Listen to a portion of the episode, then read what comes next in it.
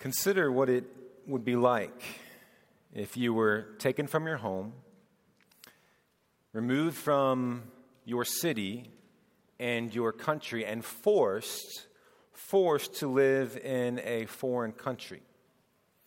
Uh, consider even today Afghan Christians or Afghans who help the U.S. government who really had to leave their country or else they would be hunted down and killed. Some are still hiding in Afghanistan today. When you're forced out of your country because of the circumstances, it's no longer your home. Things feel foreign and weird. And, and it, likely this has never happened to, to most of us. Uh, maybe happened to some of your parents or your grandparents. Uh, but even if you've lived in a different country for a time, even if you've traveled, it just, it's just not home. You're not used to the customs of that culture and, and ways. You stick out a bit different. You're a bit different. Uh, this past summer, we were in Turkey, and we used to live there, but one thing I never quite got used to was the number of cats everywhere.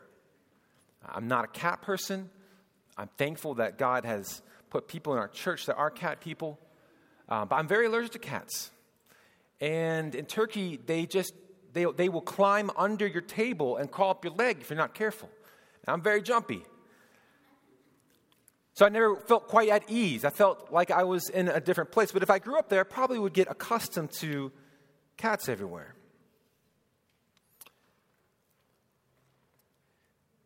The Apostle Peter calls Christians exiles. In 1 Peter uh, 111, he says, Dear friends, I urge you as strangers and exi- exiles to abstain from sinful desires that wage war against the soul. Hebrews also calls Christians exiles. If you're an exile, you're prone to feel uncomfortable or prone to feel distress. And in this portion of Isaiah, God's people are exiled and distressed. They're in a land with a different language, different customs, and now they're likely all lower class or lower than lower class. They don't fit in. And when you're distressed, and when you're uncomfortable, you need comforting.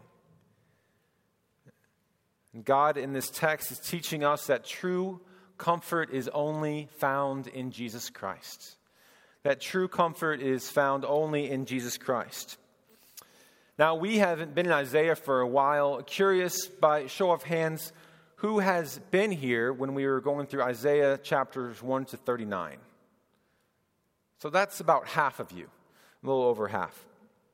So, just a quick uh, explanation, a, a broad view of Isaiah. Isaiah can be broken down into really three parts chapters 1 to 39 and some theologians have helpfully called that uh, God's king. God's king. And then chapters 40 to 55, which could be called God's servant. And then 56 to 66, which could be titled God's anointed, conquering king. We're going to try to get through all of 66 before Christmas time. And I, I love preaching big chunks, but one of the temptations is to just go through every single line. If you've ever preached before, you know that temptation. I'm going to try not to do that. So there's going to be things, jewels, that I'm going to skip over in order for us to keep going, not just to Isaiah, but through other books of the Bible. Now, since we're just jumping into Isaiah the prophet, let me just give you some helpful things to uh, consider as we read this book. If you have a bulletin, there's still some bulletins left. Uh, I think you should have uh, one of these. Use it as a bookmark, stick it in your Bible. Um, I came across this outline, I modified it a little bit, uh, but it's a helpful survey and breakdown of the Old Testament or the First Testament. Um, so if you look there toward the middle, you see the prophets before the exile. Now, the exile is talking about the Babylonian captivity. When the Babylons went into Israel, into Jerusalem, they took the Jews out and made them live in their own land. So those are the prophets before the exile. And then you see wisdom literature, and then you have the prophets of the exile, the return from exile, Ezra, Nehemiah, Nehemiah, which Philip just preached on. And then at the very end, you have the prophets after the exile. So we're on. He, he, stay with me now. Just, just put on your thinking cap right now because this is a little tricky in Isaiah right here, okay? This is what's going on. Isaiah wrote this prior to Babylon, Babylonian captivity. So prior to the Jews being exiled out of their land and brought into Babylon. However, the prophecies that we're looking at now, uh, they are written before the exile, but they're written in order to comfort Jews who are returning after the exile. Do you understand that? These are written before the exile, but they're written for Jews after the exile or, or while they're in exile. And we'll, as we go through the, the coming weeks, we'll see that more clearly. Um, another thing to keep in mind is that in the New Testament, and especially in Galatians explicitly, that the church is called the Israel of God. The Israel of God is the Christian church. Another reminder that prophecies often, not always, but often have two fulfillments. There's an immediate fulfillment, like a historical fulfillment coming up, and sometimes we see that fulfillment fulfilled in the scriptures itself. And sometimes that fulfillment is for later on. Either it happened when uh, the Romans came and, and conquered the temple or destroyed the temple in 70 AD, or another fulfillment could be when Jesus comes back. You know, he came the first time, but he hasn't come the second time. Another thing to keep in mind is Isaiah is often called the fifth gospel. Matthew, Mark, Luke, John, and Isaiah. The gospel is just so clear and explicit in these 66 chapters. Overall, Isaiah is trying to give hope to exiles, those who are cast off because of their sin and whose heart whose hearts need a comforter. Okay, so there's kind of the preface to the series. Um, for our purposes today, we're going to look at Isaiah chapter 41, or chapter 40 mainly, uh, but also a little bit of 41. Go ahead and turn there in your Pew Bibles. It's on or Bible that you brought, page 599. And I'm going to read chapter 40, verses 1 to 11. Chapter 40, verse 1 to 11. Most of our time this morning will be spent on uh, this first part, and then we'll uh, conclude in the, the second part in a briefer way. So, Isaiah, Isaiah chapter 40, verses 1 to 11. Comfort, comfort my people, says your God.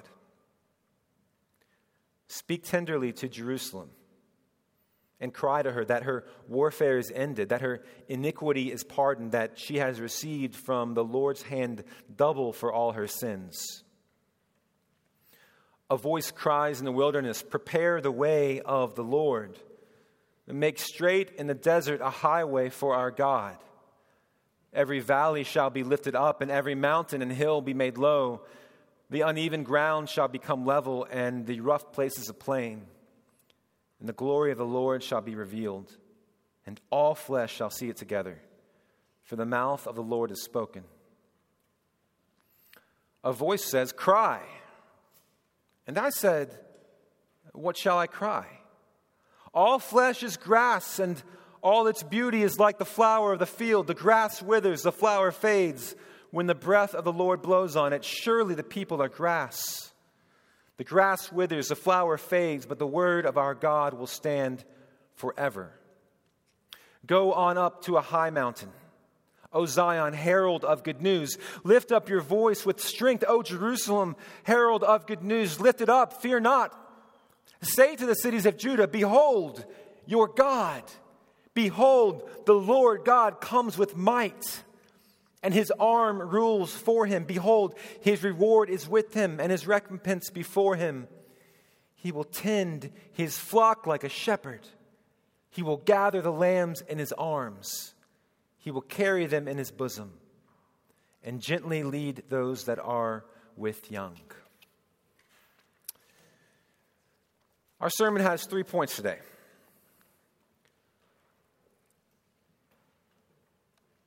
First point is this true comfort is only found, uh, let's say it like this. The main point is this of the sermon true comfort is only found in Jesus Christ. That's what we're getting after here. That's what 40 and 41 are about. Three subpoints. True comfort is only found in Jesus Christ the tender arms of Jesus. In the tender arms of Jesus. This, prophecy, this prophecy is given prior to the Babylonian exile, so sometime uh, prior to 587, maybe 597 BC. But the speaking about the comfort that Israel is going to experience from their God. So, again, just a reminder this events haven't happened, they haven't been exiled yet. But in some ways, they're supposed to carry this message with them as they're exiled in order to continue on and hoping in God's covenant faithfulness to them. So, after 39 chapters of impending judgment, after Israel has been on trial for these chapters and declared guilty for their sin, God now has a robust, clear word of comfort and hope for his people. You see, what God is going to do, he's going to use the Babylonian Empire, King Nebuchadnezzar, as his arm of judgment on his covenant people. He raises up this pagan king who doesn't worship him. I think around the year 586 BC. So, so kids, we're talking about something that happened uh, around 2,500 years ago. And this king, with his mighty army, they come into Jerusalem and they capture other cities in Judah and they take these people captive. And what's clear from chapters 1 to 39 is that God raises up this evil nation as an arm of his judgment to come and gather his own people because they are sinners. And as Isaiah said one, Isaiah 1 has said they be, have become sick from their head to their toe. They are completely depraved, full depravity. But there's hope amidst all these judgment passages. 1 to 39 is not just about judgment, there's a lot of hope in there. Uh, the stump of Jesse, the Prince of Peace. But at this point in the book, hope just explodes across the pages. There is so much comfort, so much joy, so much hope in chapters 40 and following. But you know what? You can't really understand, you can't really rejoice in it in the same way unless you understand the deserved judgment of God's people because of their sin. And so we enter chapter 40. Comfort, comfort my people, says your God. Israel is distressed and they're in need of comfort. So, so why are they in need of comfort? Well, because they're taken captive, they're exiles, they're at war. Not because merely some, some border battle is going on, but because they are sinful. And because of their sin, God is judging them. You see, there would be no captivity if not for their bondage and their love of sin. But now God says to his people, listen up. There's this great invitation here in chapter 40, verse 1, to listen up and be comforted by these words. Though they have forsaken God, God will not abandon his people. So look at verse 2 of chapter 40. Verse 2 says, Speak tenderly to Jerusalem. The most clear way to translate this word, speak tenderly, is to speak to the heart of these people. Speak to the innermost heart of the people that their warfare is over. It is complete. There's no more war because their sin is pardoned, it's paid for. The whole reason for the captivity is because of the sin. And someone has pardoned their sin. The exile is over because someone's going to pave the way for their sin to be removed and blotted out. So now, this future prophecy, future even for when Isaiah was writing this, now, as they're in exile, as they're in exiles in Babylonian captivity, they're supposed to look forward to this day when their sin will be pardoned and they'll be ushered back into their homeland and they will no longer be strangers and aliens. But they're here because of sin. And here, God means to comfort sinners that their sin will be paid for. And look at that line there that she has received from the Lord's hand double for all her sins. It's one of those verses that I've read many times, and I just, for some reason, I never quite figured out what it meant, and I never really researched it until this week. What this means is that uh, their sins are going to be forgiven from head to toe, a double portion of forgiveness, that there's no more stain, that they will be blotted out, that their sins will be covered, that the scarlet will be made white as snow. Almost a poetic way of saying they'll be doubly forgiven. Their debt will be completely forgiven. And then look at verse 3. Here's a voice that's crying out. This voice is telling someone to prepare the way for Yahweh. Capital L O R D. Make straight in the desert a highway for our God. Now, what's really important here is to notice that that is capital L, capital O, capital R, capital D. And that is, in our English translations, a way to say Yahweh, the great I am. I am who I am. The one Isaiah in Isaiah 6, where the temple, in the temple, the cherubim are flying around and crying, Holy, holy, holy is the Lord, the Yahweh of hosts. The whole earth is full of his glory. So in Israel's return from Babylonian captivity, some voice is supposed to go out there and prepare the way for God Himself. To make a highway for God. Now, turn back over a couple pages to Isaiah 35. Check this out. Look at chapter 8, verse 10. Uh, chap, sorry, chapter 35, verses 8 to 10. Follow along with me. Notice this is right before the narrative of, of uh, Sennacherib, the Assyrian king, invading Judah.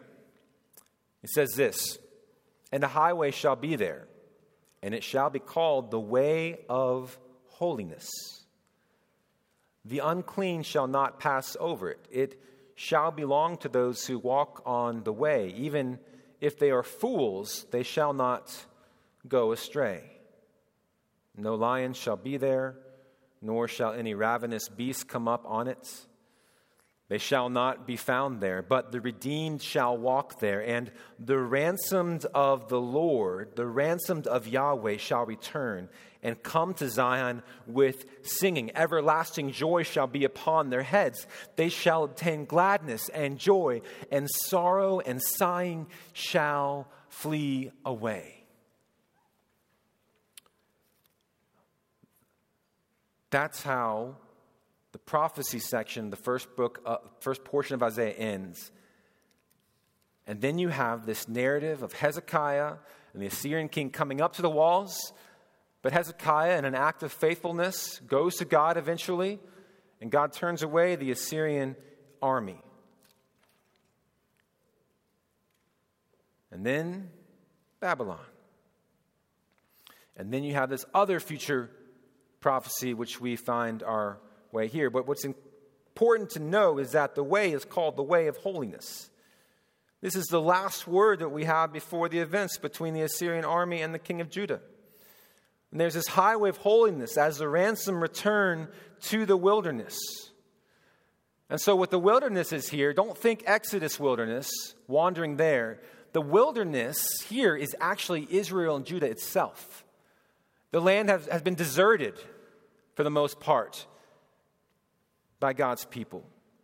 They've squandered the gift of the land, and now God is calling it the wilderness. But God says that I am going to create a way, and it's going to be called the way of holiness, and we're going to go back there because I love you so much. Have comfort, my people, that this surely will happen. You see, there's, this voice has a commission. And the commission is one of preparation, preparation and preparing the way for Yahweh Himself. And the way is to have people repent of their sins and turn from their idols, as chapter 41 says, as we'll see.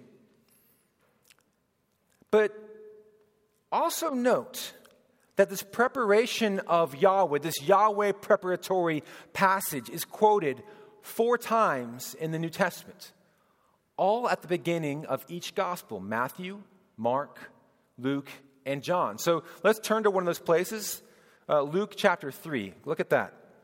That's found on page 858 of your Pew Bible.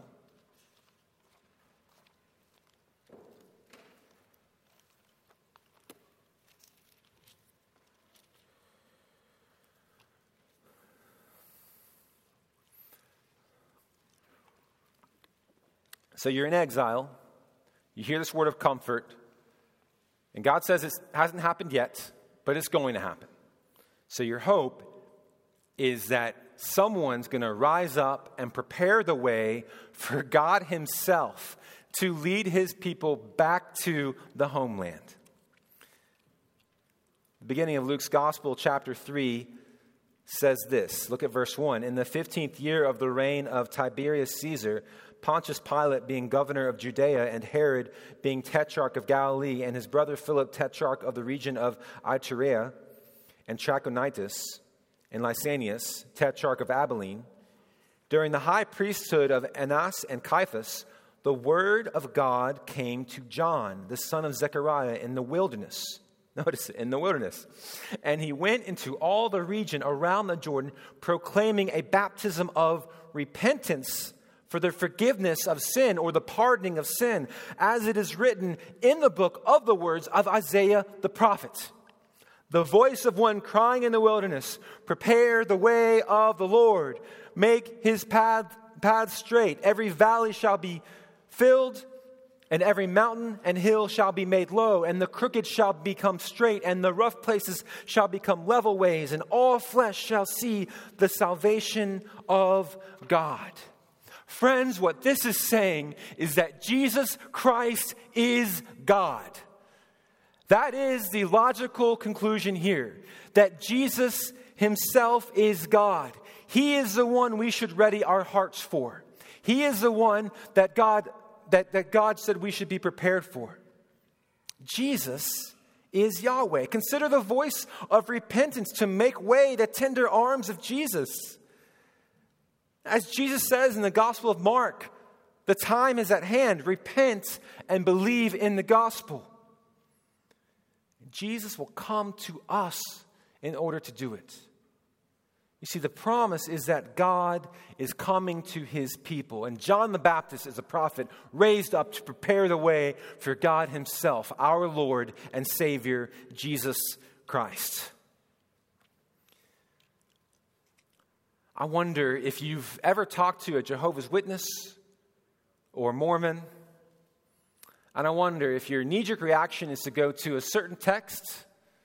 What, what, just humor me, see if, you, if we all have the same idea here. We usually go to what? John 1 1, right? In the beginning was the Word, and Word was God, Word was with God, Word God. Get, get that. Well, they're ready for that. like you, you to open with that, like, like good luck. I just wonder what a Jehovah's Witness or a Mormon would say to this text.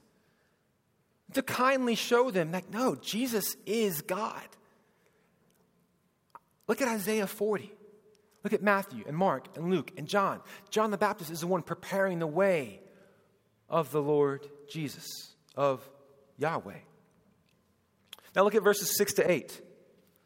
We have a new voice entering into sin. We really have two voices, and they, they interact with each other. Uh, they're comparing the frailty of humans with the loyal commitment of God. Mankind is like grass or like a flower. It's beautiful and looks strong, but in the end, the grass withers and the flower slowly fades and the flower falls. And in case you didn't make that connection, the poetry can tells you really clearly here people are grass. Contrastingly, the word of our God will stand forever. Now, if you're Jewish, you need this word. If you're, if you're Jewish and you have lived in the time of the kings of Israel and you're familiar with the ups and downs of Israel's faithfulness. Because what hope do you have that Israel is going to sustain their word? They've been unfaithful so many times, even though God's been merciful so many times.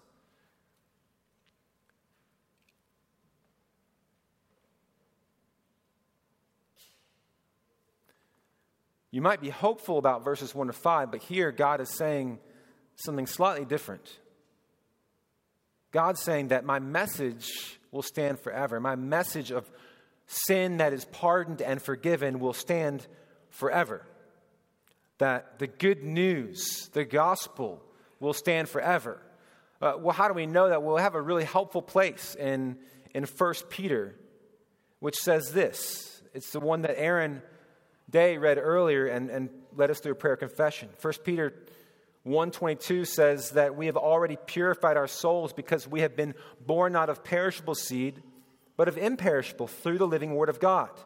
And then Peter quotes Isaiah here All flesh is like grass, and all its glory like the flower of grass. The grass withers, the flower falls, but the word of the Lord remains forever. And then it says, And this word is the good news that was preached to you. It's as if Peter has scrolls open of Isaiah and said, This is the gospel. You're no longer in Babylonian captivity, living like exiles. We live on the other side of that. John the Baptist prepared the way. Jesus came. Jesus lived a perfect life. He died for our sins. He rose from the grave and he ascended on high and he sits at the right seat of the Father in heaven. This is the good news that was preached to you. Remember it, walk in it. You can never, ever, ever lose this Jesus. This is the good news of the gospel.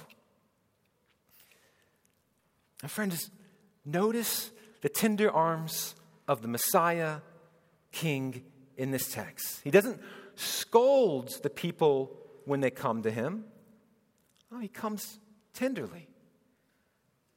As Jesus says in Matthew, all of you who are weary and heavy hearted because of your sin, come to me and I will give you rest. You see, Jesus, when he lived, he invited prostitutes and tax collectors and pimps and greedy Wall Street capitalists and Marxists.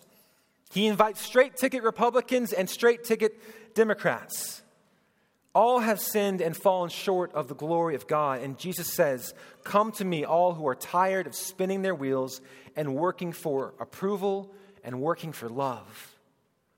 I love you despite the way that you have sinned against me. And I'll give you rest. I'll be tender to you. Friends, this is the good news that is worth proclaiming in verses 9 to 11. This is what the ransom people have made, as the ransom people have made their way back to Jerusalem via the highway of holiness and now become a herald of good news.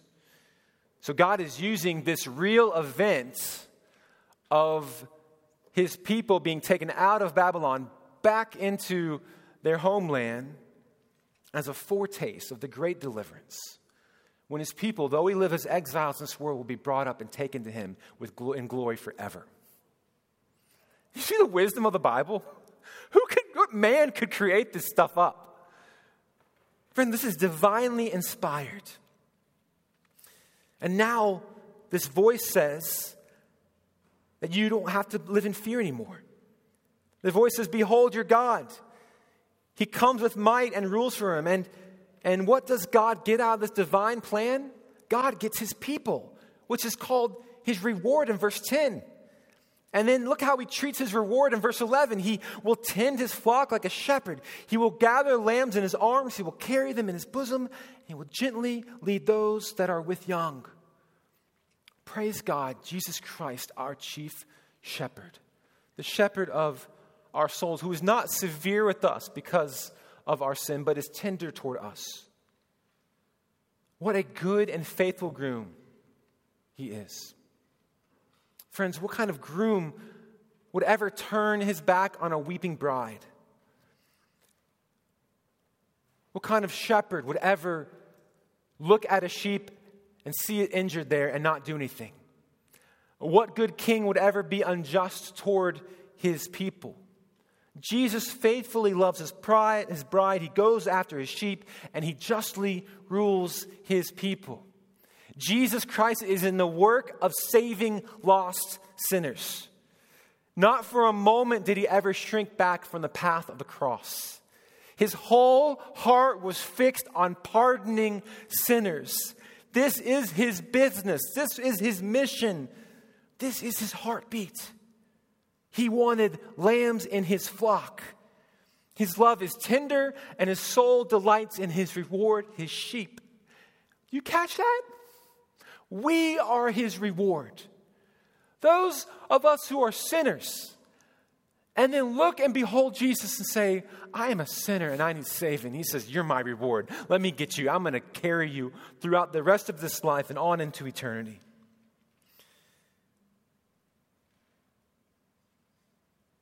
If you're here and you're not in the fold of Christ, if you're here and you're not yet a Christian, whether you're five years old, whether you're, whether you're 90 years old, let me just try to persuade you of this.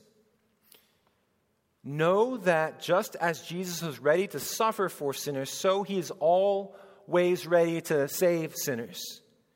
If you come to Christ by faith, you should never doubt his willingness to receive you and pardon all your sins. He is tender, no matter what you've done in your past. Jesus is approachable, and he calls you, even today, through the preaching of his word, to come to him. Why are you waiting? Pick up God's word, read it. Find me after service, find someone else as part of this church. We'd love to spend time talking to you about the gospel of Christ. But true comfort can't be found in a Jesus who is only tender. Note, this is very important. True comfort cannot be found only in a Jesus who is tender. If he's tender, yet powerless, that would make him approachable, would make him kind, would make him gentle, but it would leave us his sheep vulnerable to attacks and in perpetual inability to overcome sin. Second point true comfort is only found in Jesus Christ's mighty arms. The mighty arms of Jesus. True comfort is only found in the mighty arms of Jesus. Look at verse 40, or chapter 40, verse 12. He starts explaining his might now. You see how this works? He's approachable, he's tender, guess what? He's also powerful.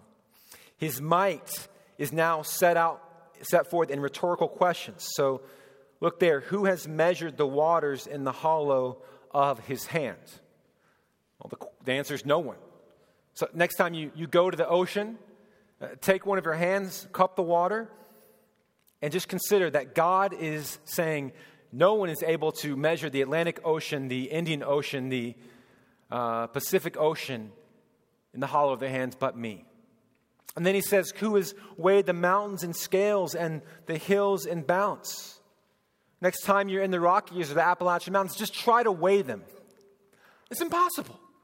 Only God can do this. As we keep going through the text, no one shows him counsel. He did not consult with anyone for knowledge because he is the fount of knowledge. He knows all things. All nations are a drop in the bucket. The Assyrians, the Babylonians, the Persians, the Russian military, the Chinese military, the Tigray Liberation's People Front in Ethiopia. They're all but a drop in the bucket. See what this poetry is trying to get us to understand? God is great, and even the greatest armies of this world are as nothing compared to him. So, next time you wash dishes and there's that one drop on the plate, that's what God's saying. That's like the nations to me. They're nothing compared to me. The most terrifying militaries and militias in the world are as nothing compared to this God. Look at verse 25. To whom then will you compare me? That I should be like him, says the Holy One. Lift up your eyes on high and see who created these. He who brings out their host by number, calling them all by name, by the greatness of his might, and because he is strong in power, not one is missing. God can number the stars because God made the stars. Uh, we can see from Earth roughly 5,000 stars. At one time, uh, each night, we can only see 2,500 because the Earth is blocking the other 2,500. Now, we live in the Milky Way galaxy. Kids, did you know that? The galaxy that you live in is called the Milky Way, kind of like that candy bar. The Milky Way, they still make those? Okay. I didn't know if Snickers usurped it because it's a superior candy bar or not. So, the Milky Way galaxy is where we live. In our galaxy alone, there's 400 billion stars. Just sit, sit that. In our galaxy has 400 billion stars. There are an estimated 170 billion galaxies. 170 billion galaxies. So if you do the math, some galaxies have more than 400 billion stars, some have less, but if you do the math, that's septillion stars. That's a 1 followed by 24 zero stars. And that's just the ones that we can estimate. And God knows them all. He knows every single planet, every single galaxy, every single star, the ones that we can see and the ones we can't. He is the everlasting God, the creator of the ends of the earth. And this God longs to comfort you, small you, you who still struggle with your sin, you still know the truth, and yet daily, sometimes hourly, are caught up in sin. God longs to comfort you. Look at verse 30. Even youths shall faint and be weary, young men shall fall exhausted. Right? You see this picture? He's using the human being. we live maybe 80, 90, 100 something years. Even at our best, which I think is at the age of 25, even at our best, we don't compare to God. I played pickleball last night because I'm scared of getting hurt playing basketball. So I've graduated to pickleball. I slept on my wrist in a weird way two months ago and it's sore. I did a backhand playing pickleball with an oversized wiffle ball and an oversized ping pong paddle. And I woke up this morning really sore. My strength has limits. And I walk into the office this morning, Philip's kind of limping around. He says, I turned my ankle playing pickleball last night. we're so weak. We think we're so strong, don't we? We honestly think that we're full of strength, but compared to God, we are nothing. We got hurt playing a contactless sport. So our bodies are a reminder that we're frail and that God is strong and He strengthens our spirits. One day we'll get renewed bodies in the resurrection. Friends, we're able to trust Him because He's mighty, He's strong, He's able to strengthen us when we're weary. Be comforted by a Jesus who's not just tender. Be careful of that lie. It's very strong in our day and age. Be comforted by Jesus who is tender and strong. Strong and kind. That's true comfort, church. All right, lastly, beware of false comforts. Beware of false comforts. Look at this response to the nations. The nations are seeing this God raising up this army, as we'll find out. This army is the Persian army led by Cyrus the Great. And he raises them up. He, Cyrus the Great overtakes the Babylonians. This is in a few, few more chapters. But you see it in, um, you see it there, right there in chapter 41 uh, at the very beginning. Uh, verse 2, 41 2, who stirred up one from the east, whom victory meets at every step. That's Cyrus. A real historical figure, really, here in the Bible. That's Cyrus. And we'll look more at that uh, in weeks to come. But God raises him up to overcome the Babylonians, and Cyrus is kind to the Jewish people, and he ushers them in, in many ways back to their homeland. But the response of the nations because of Cyrus is one of fear. And what do they do? They start crafting idols. They start calling the silversmith. So look at 41:7 or 41:6. They see this great army coming, God's judgment. They say, Everyone help his neighbor and say to his brother, Be strong. Verse 7 The craftsman strengthens the goldsmith, and he who smooths with the hammer, him, the hammer, him who strikes the anvil, saying of the soldering, It is good and they strengthen it with nails so that it cannot be moved. It's the equivalent of, of us, you know, readying the tanks and the airplanes or the, the bank account and having these false peace when God's judgment is at hand. But God says, I am with you, my people, as we fly through He says, Do not be dismayed. We sang about this in the song earlier. I will strengthen you. I will help you. I will uphold you my righteous right hand, with my righteous right hand. Behold, you are, all who are incensed against you shall be put to shame and confounded those who strive against you. They shall be as nothing and shall perish. But let's look at 4129. Kind of just sums up the rest of chapter 41 as we conclude here. 4129 says this Behold, they are all a delusion. Their works are nothing, their metal images are empty wind. Friends, they are false comforts. Anything but Jesus Christ, anyone but Jesus Christ, is a false comfort when it comes to dealing with our consciences, when it comes to dealing with sin. Jesus is the one who provides true comfort.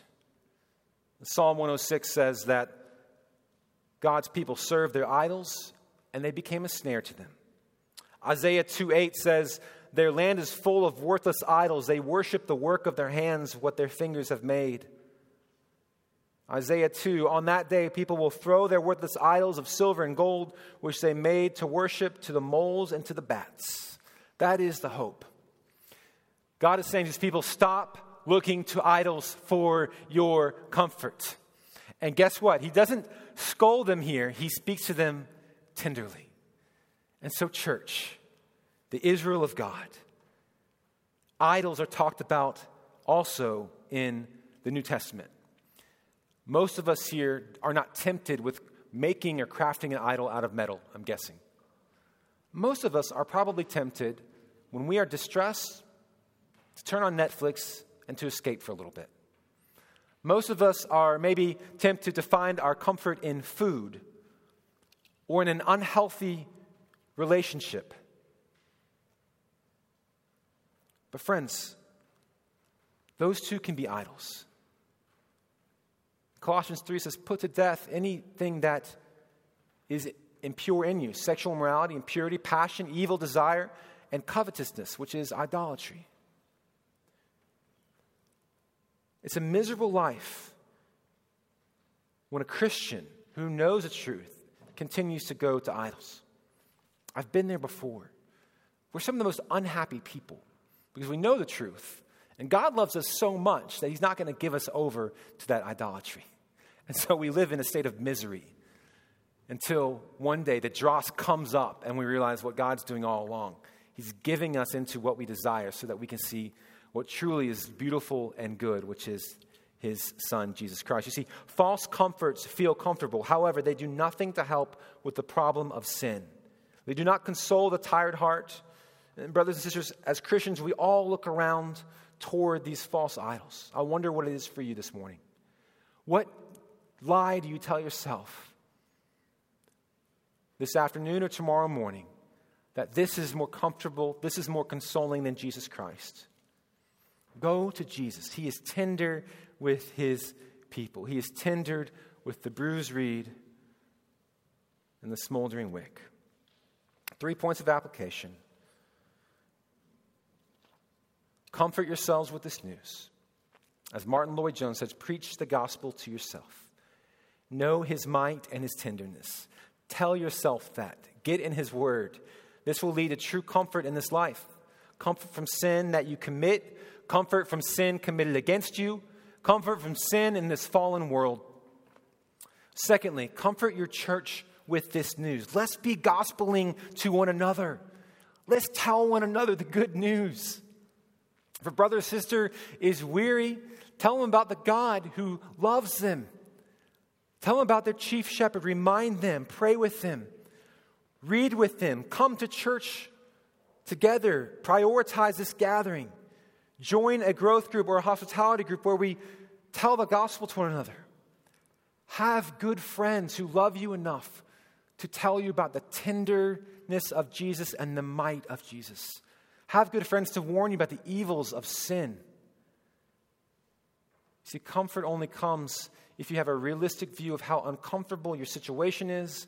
Sin is horrible, and we need to remind ourselves of the severity, of the, the, the vileness of sin, and the greatness and the tenderness of Christ. Lastly, let's comfort sinners with this good news. This is a, this is a herald, this is a pronouncement. Comfort is provided in the proclamation of His Word.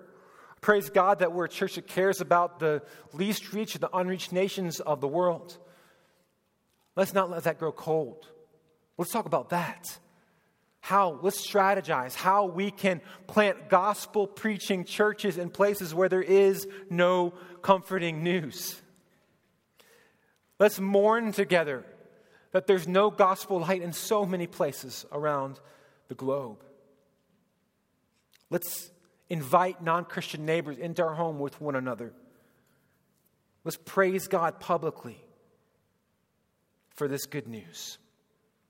And let's do this until this hardship is over. Friends, we are exiles in this world. We will always be wrestling with sin to a degree. It doesn't just go away when you're 40 or when you're 80. Let's look forward to the day that we will completely be with Jesus and He will bring us to Zion, our heavenly home, the New Jerusalem. Friends, what a day that will be. Let's pray. Oh Lord, we pray that your comforting news would comfort us this morning. Thank you, O oh Jesus, that you do not turn us away, even when we willfully and knowingly sin against you. But your news is one of pardoning, of forgiveness, and then your love is one of faithfulness. You hold us by our right hand. You take us. You comfort us. You lead us by still waters. Make us lie down in green pastures. This is our God. May we praise you through song now. In Christ's name, amen.